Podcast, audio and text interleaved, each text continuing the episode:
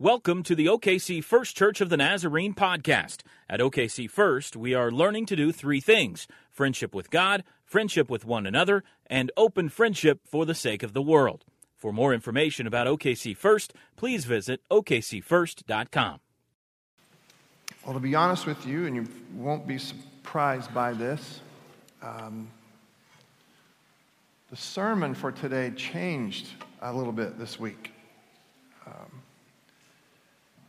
with the goings on in the world, specifically in Paris uh, this past week. This is the last of the sermons in this series. This is our story, and it has been sort of a fast break through the book of Revelation. And, and last week and this week are sort of a mini series within a series. Uh, the last two chapters, chapters 21 and 22, those are the really, really fun parts of the book of Revelation when there is victory and there is light and life and hope and all of that. And we are in the second of those two chapters, 2022 today. And we're going to talk a lot today about the effects of this victory. But I said something to you last week that I want to reiterate for you now.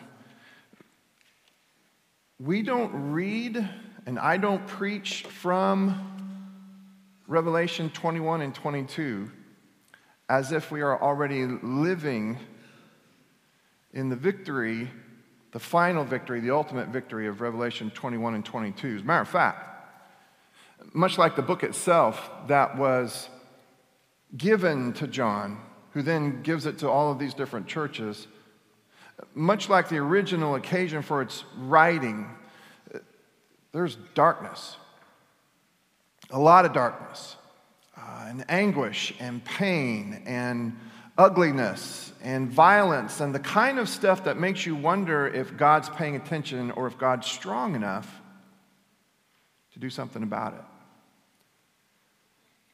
2015, we're still we're still in a situation where we monitor the news and we watch as horror unfolds in front of us. And we wonder, we wonder, where is God in all of this? Where is God in all of this? And, and is our pastor trying to tell us week in and week out that things are getting better, things are trending in the right direction? What I'm trying to tell you week in and week out is that there is the most important battle of this victory, of, of this entire battle, has already been fought and won in the death and resurrection of Jesus Christ. And we are headed toward the full announcement and the full embodiment of that victory, but we are not yet living specifically in chapters 21 or 22. Like the original author, we are living in anguished times, tear stained times. Today's sermon is not meant to tell you that things are better than they are. Today's sermon, the chapter that we are going to work through today, chapter 22, the entirety of the book of Revelation, is not meant to tell you that things are somehow better than they actually are. It's meant to orient you. It's meant to take you by the shoulders and change your orientation just enough so that you can see clearly this victory and you can live accordingly.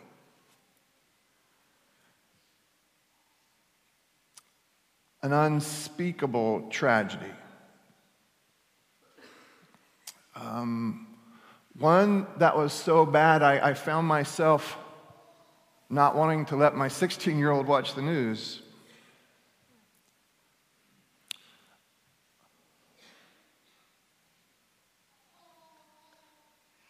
And then in the aftermath, you probably are as aware as, aware as I am. Uh, um, the reactions on Facebook don't always help. I'm not sure why God created Facebook. Maybe God did create Facebook, but.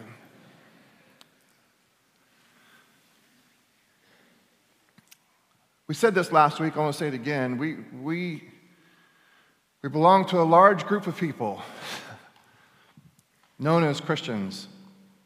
And my belief is that there are times when Christians spend way too much time finding fault and not nearly enough time in the rescue process.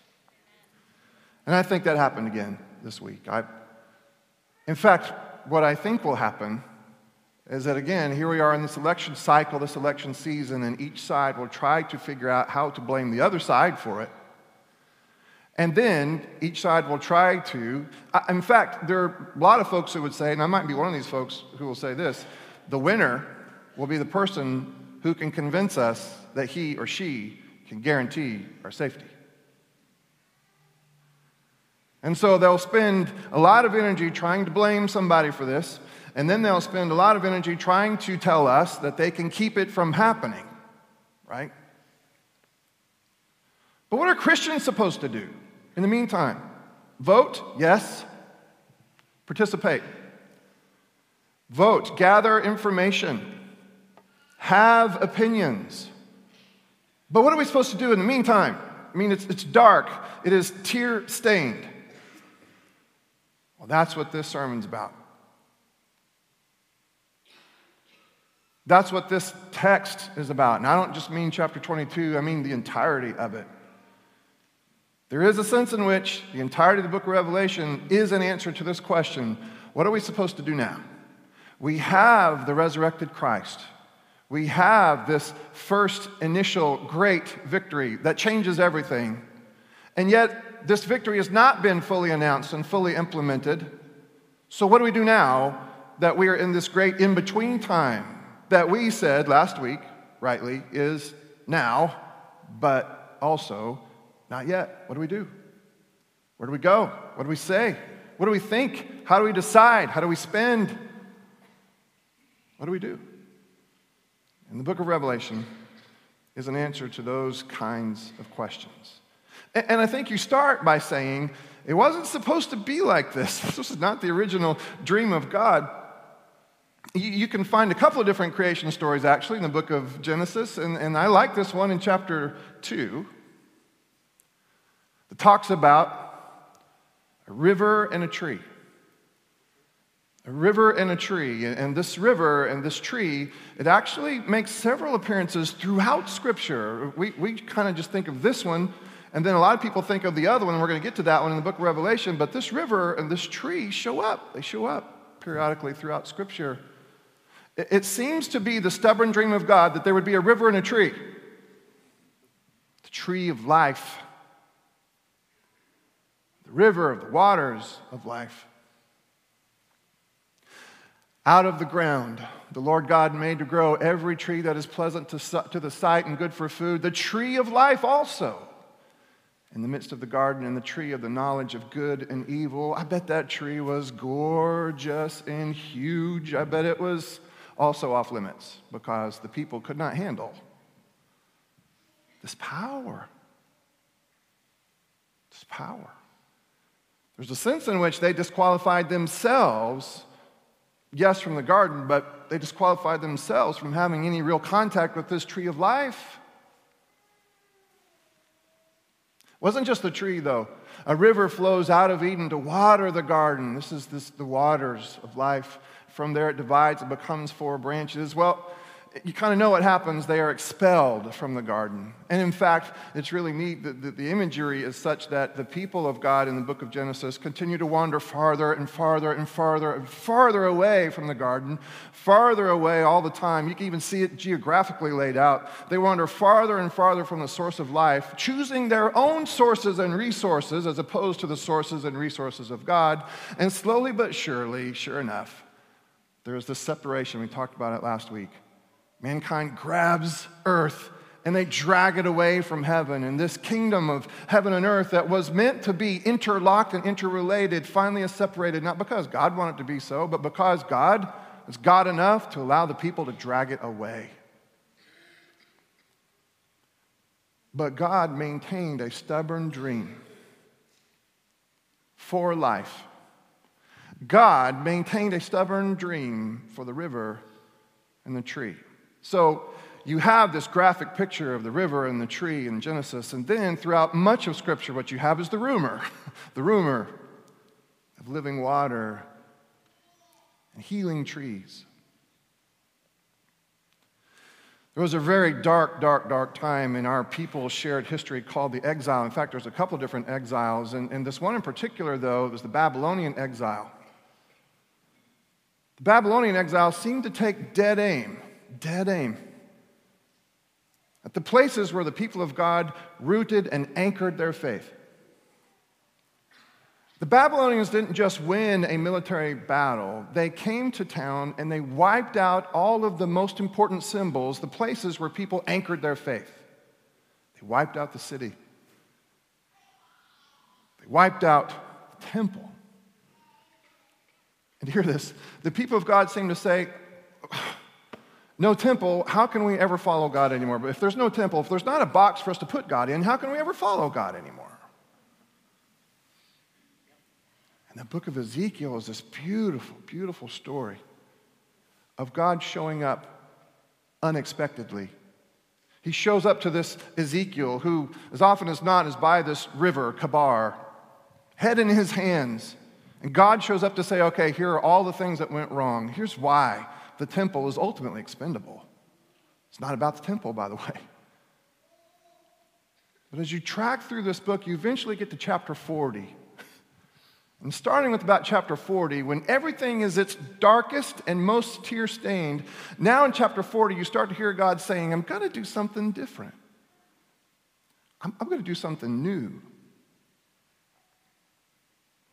Every once in a while, there's a guide who comes and grabs Ezekiel by the hand and takes him places. One time, he takes him to the valley of dry bones. Remember that? And he keeps calling him man or mortal. Well, this guide comes and gets Ezekiel again, and he takes him to the temple. A new temple, though. A new and rebuilt temple, a new, a better temple. And, and watch what he finds here. If you have your Bibles, you're certainly welcome to turn with me all the way over to Ezekiel 47. I'm going to read a whole chunk of it, and then I'm going to put a little bit of it on the, the screen in front of you. So there they are in complete darkness, in exile, tear stains everywhere. Ezekiel is grabbed by the arm by this guide. Ezekiel chapter 47, verse 1. Then he brought me back to the entrance of the temple. There, water was flowing from below the threshold of the temple toward the east, for the temple faced east. And the water was flowing down from below the south end of the threshold of the temple, south of the altar. Then he brought me out by way of the north gate, and he led me around on the outside to the outer gate that faces toward the east, and the water was coming out the south side. So now the water is exiting the temple. It seems to originate in the temple. And now it's leaving the temple. And watch what happens with this river of the water of life. Going on eastward. With the cord in his hand, the man measured 1,000 cubits, or about 570 yards. And then he led me through the water, and it was about ankle deep. Again, he measured 1,000 cubits, another 570 yards or so. And he led me through the water, and this time it was knee deep. Again, he measured 1,000. He led me through the water, and this time it was up to the waist. And again, he measured 1,000. It was a river that I could not cross, for the water had risen. It was deep enough to swim in, a river that could not be crossed. And he said to me, Mortal, are you getting this? Are you seeing this? Remember that river? There's going to be a river, God says. There's going to be a river. There's going to be a river of the waters of life, and that river is going to do its work. Then he led me back along the bank of the river. As I came back, I saw on the bank of the river a great many trees on the one side and on the other. He said to me, This water flows toward the eastern region and goes down into the Arabah. And when it enters the sea, the sea of stagnant waters, the water will become fresh.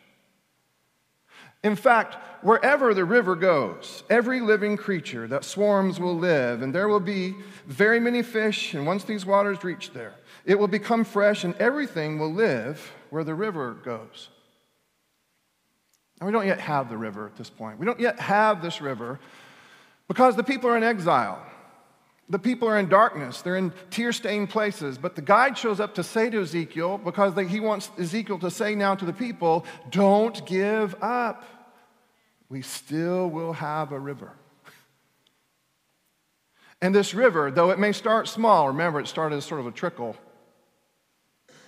As you keep walking, this river gets larger and larger, ankle deep, knee deep, hip deep, until finally it's so deep it's a river.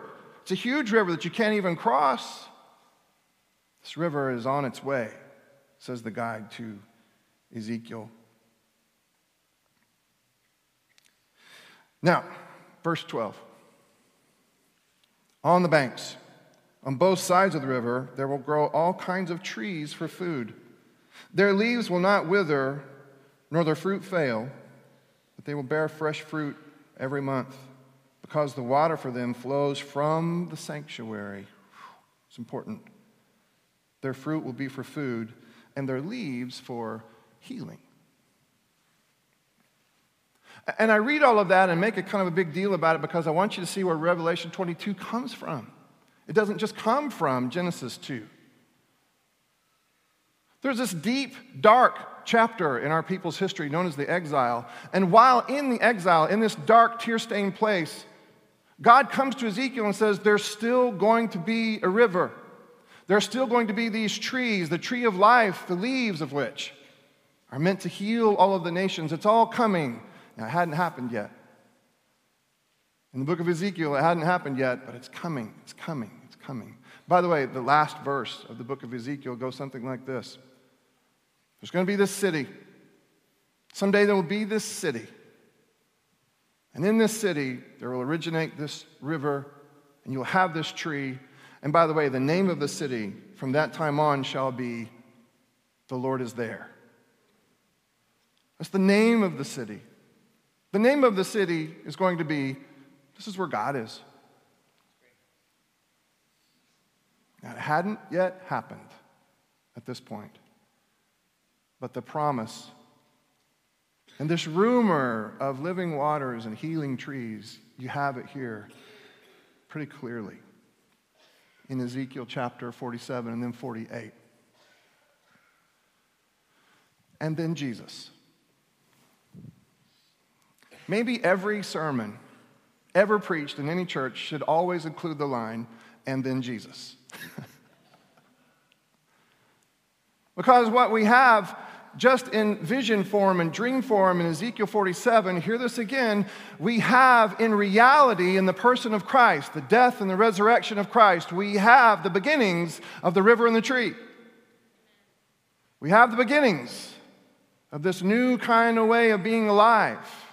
We have this ultimate victory now, only dreamed of in Ezekiel, but we have it by the time we get to the story of Christ. We have it, which means we have it.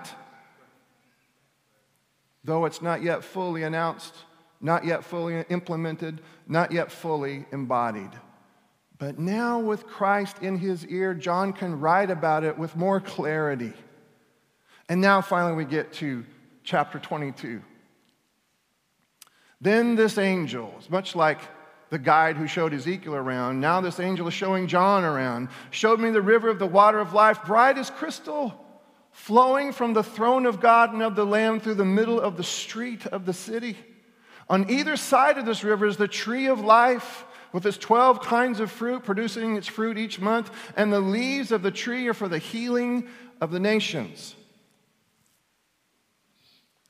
The rumor, by the time we get to the book of Revelation, has become reality in the person of Christ. Now, again, not fully announced and not fully implemented, but the beginnings of the tree and the beginnings of the river are now present in the victory of Christ. Nothing accursed will be found there anymore. Now, this giant city, this giant temple, you could say, has come down out of the sky and has taken up residence here amongst the people of the planet. But the throne of God and of the Lamb will be in it, and his servants will worship him. They will see his face, and his name will be on their foreheads. And there will be no more night. They need no light of lamp or sun, for the Lord God will be their light, and they will reign forever and forever. Now, I want to take you back to this knowledge. But the book of Revelation is written to the church. It is written to the church. Uh, I don't want to hurt anybody's feelings, but the book of Revelation is not written first and foremost to you, an individual. It's not. You can't get what you need to get out of the book of Revelation. And by the way, I would say this about most of Scripture. You can't get what you need if you only access it through the lenses of individualism. The book of Revelation is written to us,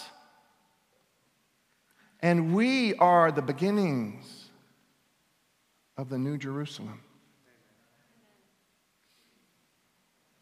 That's pretty good. Five of you are pretty excited about that. The bad news is that five of you are pretty excited about that. The book of Revelation wasn't written, first and foremost, to predict what was coming. You've heard me say it, hear it again for the last time for a long time. The book of Revelation is not so much about what will happen as much as it is about what happens all the time. Yes, we believe that there will come a point in time, in time, when God will finish what God has started and God will do the things that only God can do. But now, here we are in the in between time, and what are we supposed to do? We are supposed to live, hear this, we are supposed to live today as citizens as the, of the ultimate kingdom to come. In other words, you and I need to find that river of living water and make it available as often as we can. You and I need to find this fruit and these leaves on these trees meant for healing. We need to find those as best we can and make them available as often as we can because it is in and through us, the New Jerusalem, that God is slowly but surely advancing. Do you believe that? Mm, some of you aren't sure. Some of you aren't sure. And I don't blame you because maybe you've been reading Facebook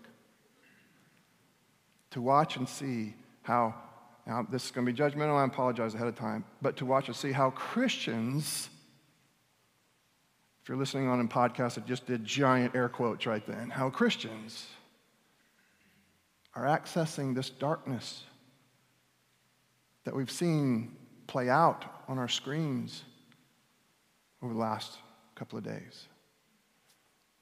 Let's not talk about them, let's talk about us.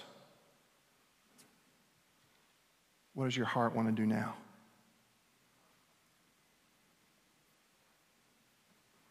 This was criminal behavior. Absolutely, it was criminal behavior, and it must be dealt with accordingly.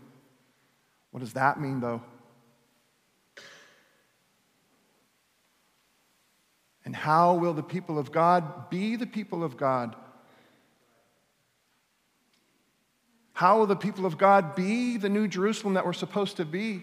and make available to the rest of the world the waters of life and leaves for healing. How will we go about doing that?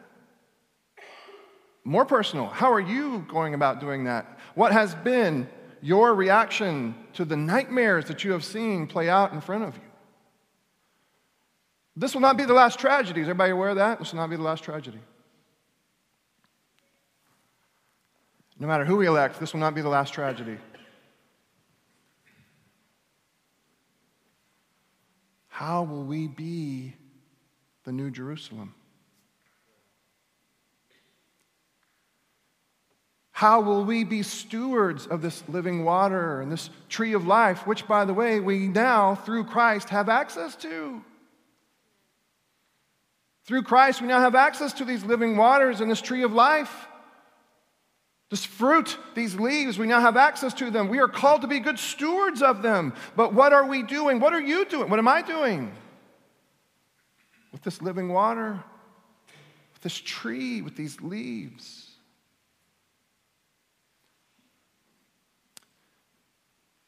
You and I are supposed to be living as citizens of that new kingdom. Not yet fully established but we are called to be the first fresh expression of it. And when Christians don't live as if they are the first expression of this new Jerusalem, something breaks. It gums up the works, it slows down the process. I'm teaching in class right now And I'm saying these same kinds of things to folks who are scattered, you know, a lot of different places. And one of them wants to say, you can almost see a crisis of faith playing out in his work online and in these different rooms. You can almost see it. One of them wants to say on a regular basis, I'm not sure it's working. I'm not sure. I mean, where I live, he says, churches have backed out of the way. They've left these neighborhoods. Churches have backed so out of the way that now they only talk about things spiritual and not things physical. There's no body to the gospel around me, he says. I want to ask him, why is that God's fault?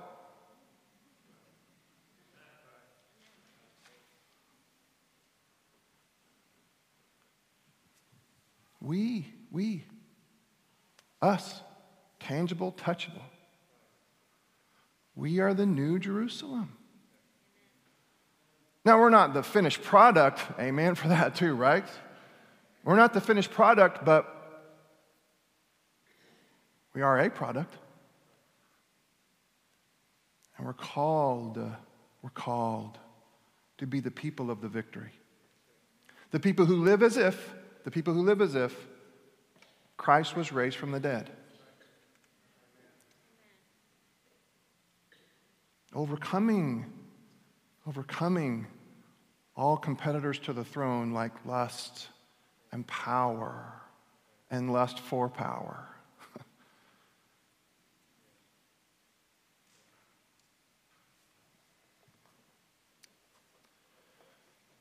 My favorite uh, theologian that I don't know personally is this guy.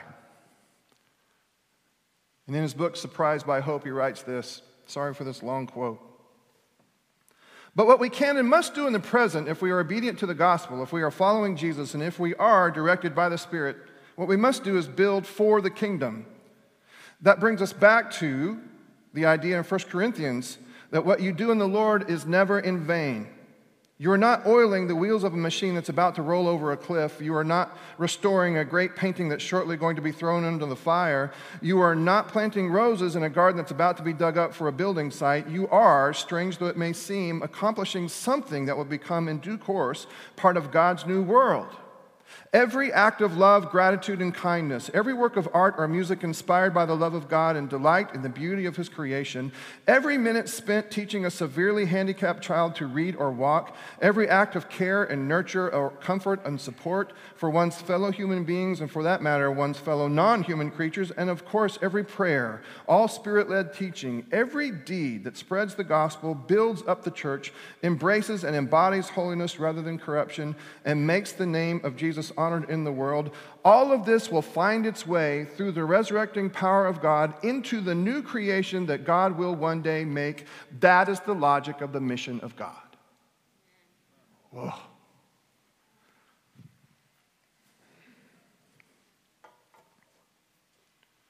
In other words, I need us to find our stubborn streak.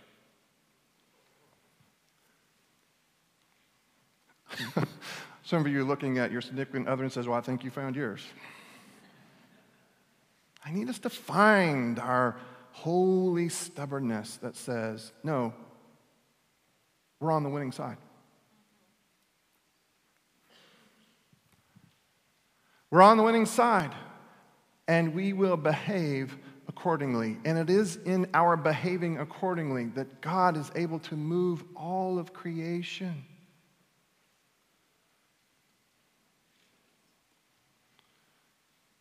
Here at the end of the book of Revelation,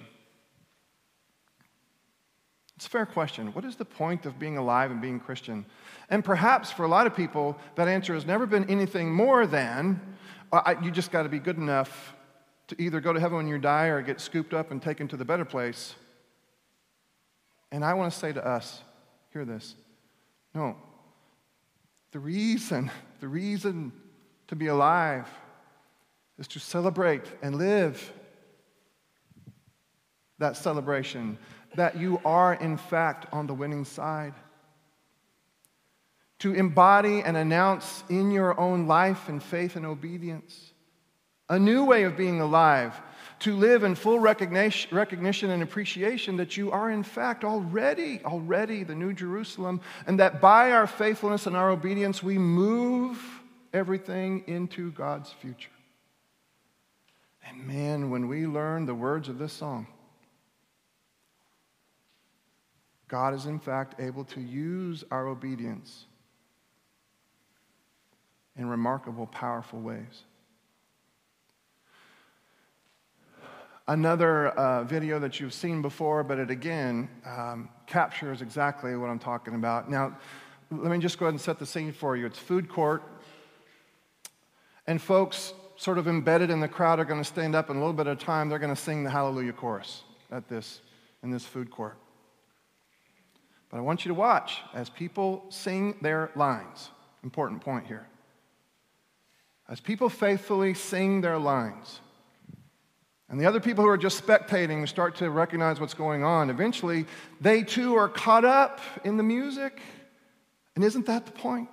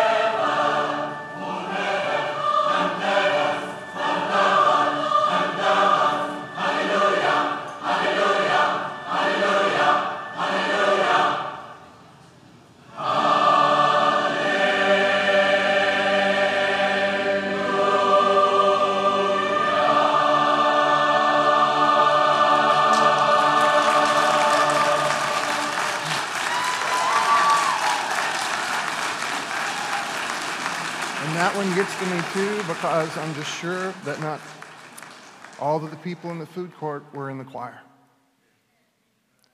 I'm pretty sure that not all the people who finally joined in and sang or even lifted their arms at the end, I'm sure that they didn't enter as members of the choir, but the people of God were faithful. The people of God were faithful. And God used their faithfulness to grow the kingdom, and that's how it works. The book of Revelation is not meant to tell you where to invest your dollars for the coming apocalypse. It's meant to grab you by the shoulders and orient you to the victory of Christ so that you can live accordingly. In other words, it's meant to do the same thing that we do each week. If you're helping us to serve this meal, recognize how important it is. Boy, I, man, you guys are killing me. There are a lot of folks in there dabbing tears from their eyes. And if you want me to continue, hurry up and get that done.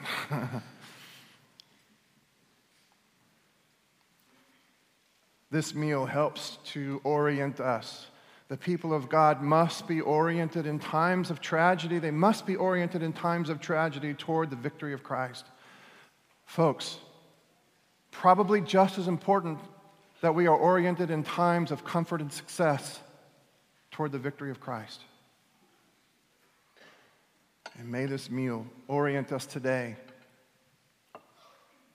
May we have the imagination today to live as the people who live in the light of the resurrection, the first fruits of this new Jerusalem. Heavenly Father, bless these elements. And by them, strengthen us, God. Grab us by the shoulders and turn us however much you need to turn us so that we can finally see with both eyes the victory that you have won in Christ.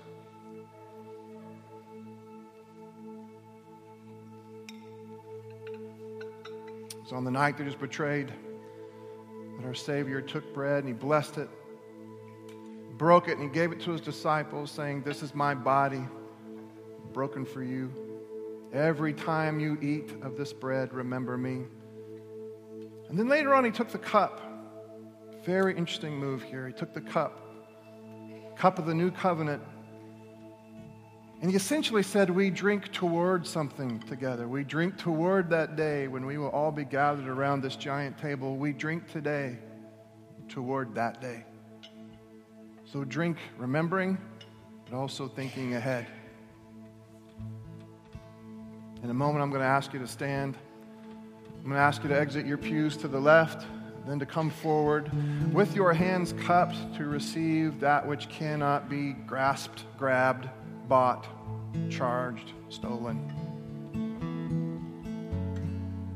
Someone will place a piece of this broken body into your hands.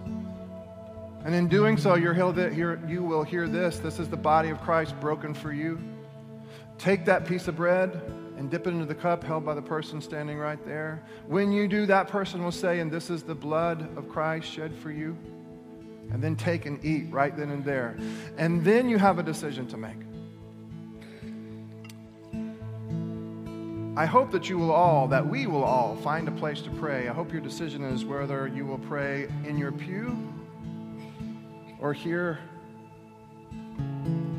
If you need a prayer for healing, come to these padded altars, whether that be physical, mental, emotional, relational, any kind of healing you might need. I want to invite you to come to these padded altars, and someone will meet you there and pray a very powerful prayer for healing that we believe in very deeply.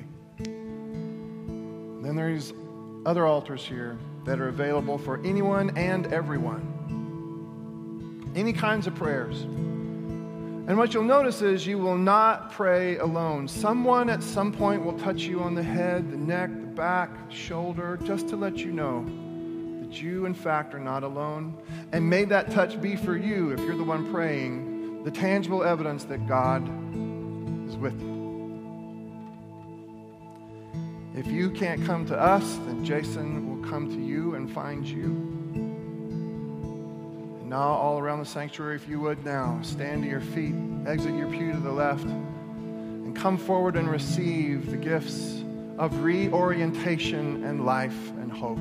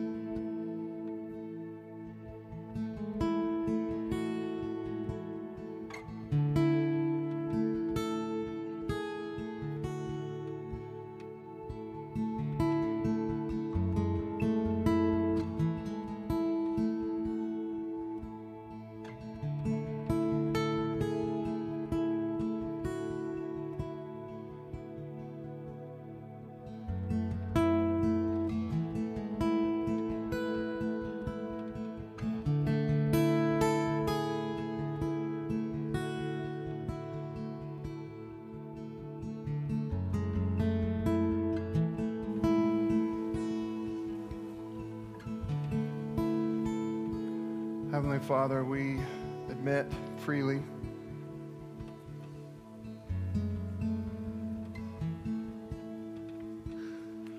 that we do not always live as if you've been raised from the dead.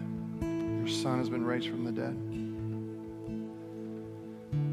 We admit that we do not always live in the light of the resurrection.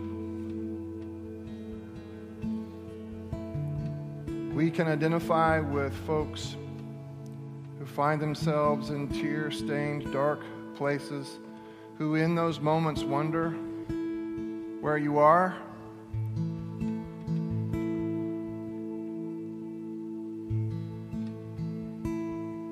We acknowledge that today. Here within reach of this table, recognizing that there is in this table resources for grace, forgiveness.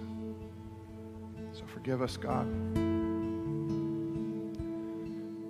beyond that, God, grow us, move us forward.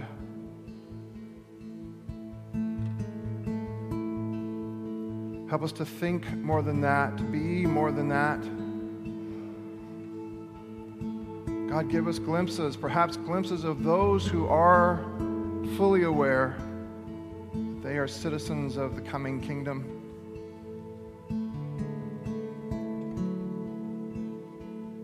Bring folks around us and give us the eyes to see when people are living as citizens of your new kingdom.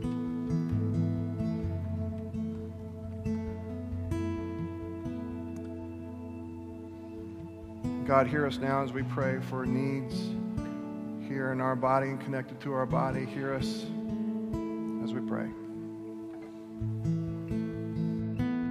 as we turn our hearts towards these moments of intercessory prayer. As Pastor Jon has led us in thinking about the tragedies that have happened around the world, we do want, as a congregation in Oklahoma City, to in solidarity come alongside and pray for those who are victims of violence around the world.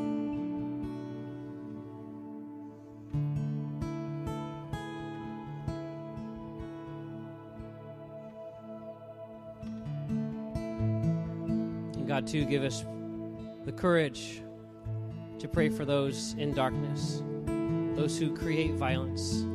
God, your redemption and your love come to those who do not have the dignity and love and love for the other that exists in those of us who follow after the one who loved his own enemies even unto death.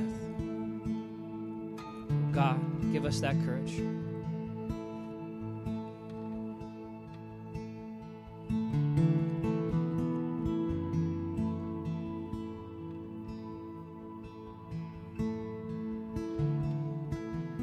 We pray for our world, Lord, we also turn our eyes to our nation, our future, and our city, our neighborhood. Lord, would you use us as your hands and your feet and your leaves for the healing of even our neighborhood? So we pray for our after school program.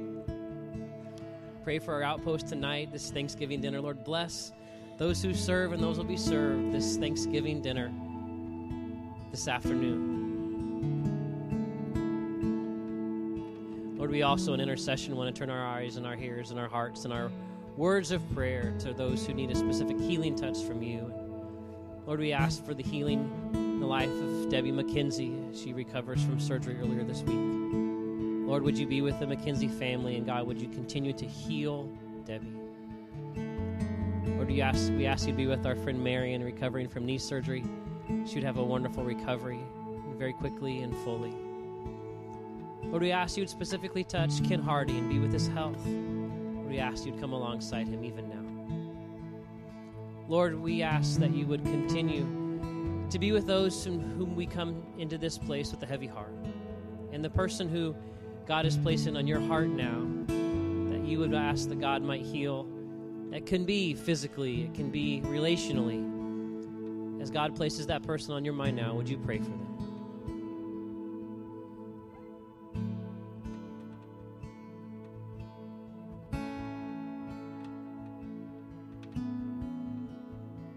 And then take a, a look at the person on your left. And would you pray for them? May know them well, they may be a stranger. Would you lift them to the Lord?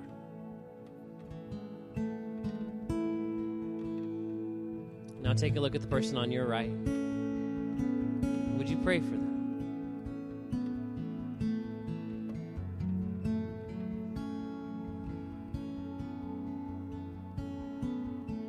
And lift them to the Lord.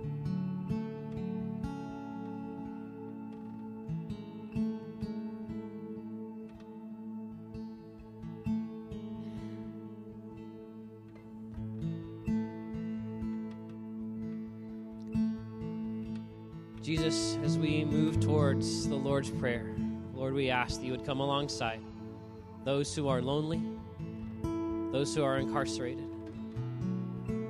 our beloved homebound. And Lord, the people who would even in this place now feel like there is darkness and sorrow. So, God, would you come alongside those who struggle with depression and anxiety? Lord, may we be a people who reflect the very image of your Son in the prayer that he taught his disciples to pray. And we're going to pray this morning, church, using debts and debtors. And if you're unfamiliar with this prayer, it'll be on the screen in front of you. Let's pray together. Our Father, who art in heaven, hallowed be thy name. Thy kingdom come, thy will be done, on earth as it is in heaven. Give us this day our daily bread, and forgive us our debts as we forgive our debtors. And lead us not into temptation, but deliver us from evil. For thine is the kingdom, and the power, and the glory forever. Amen.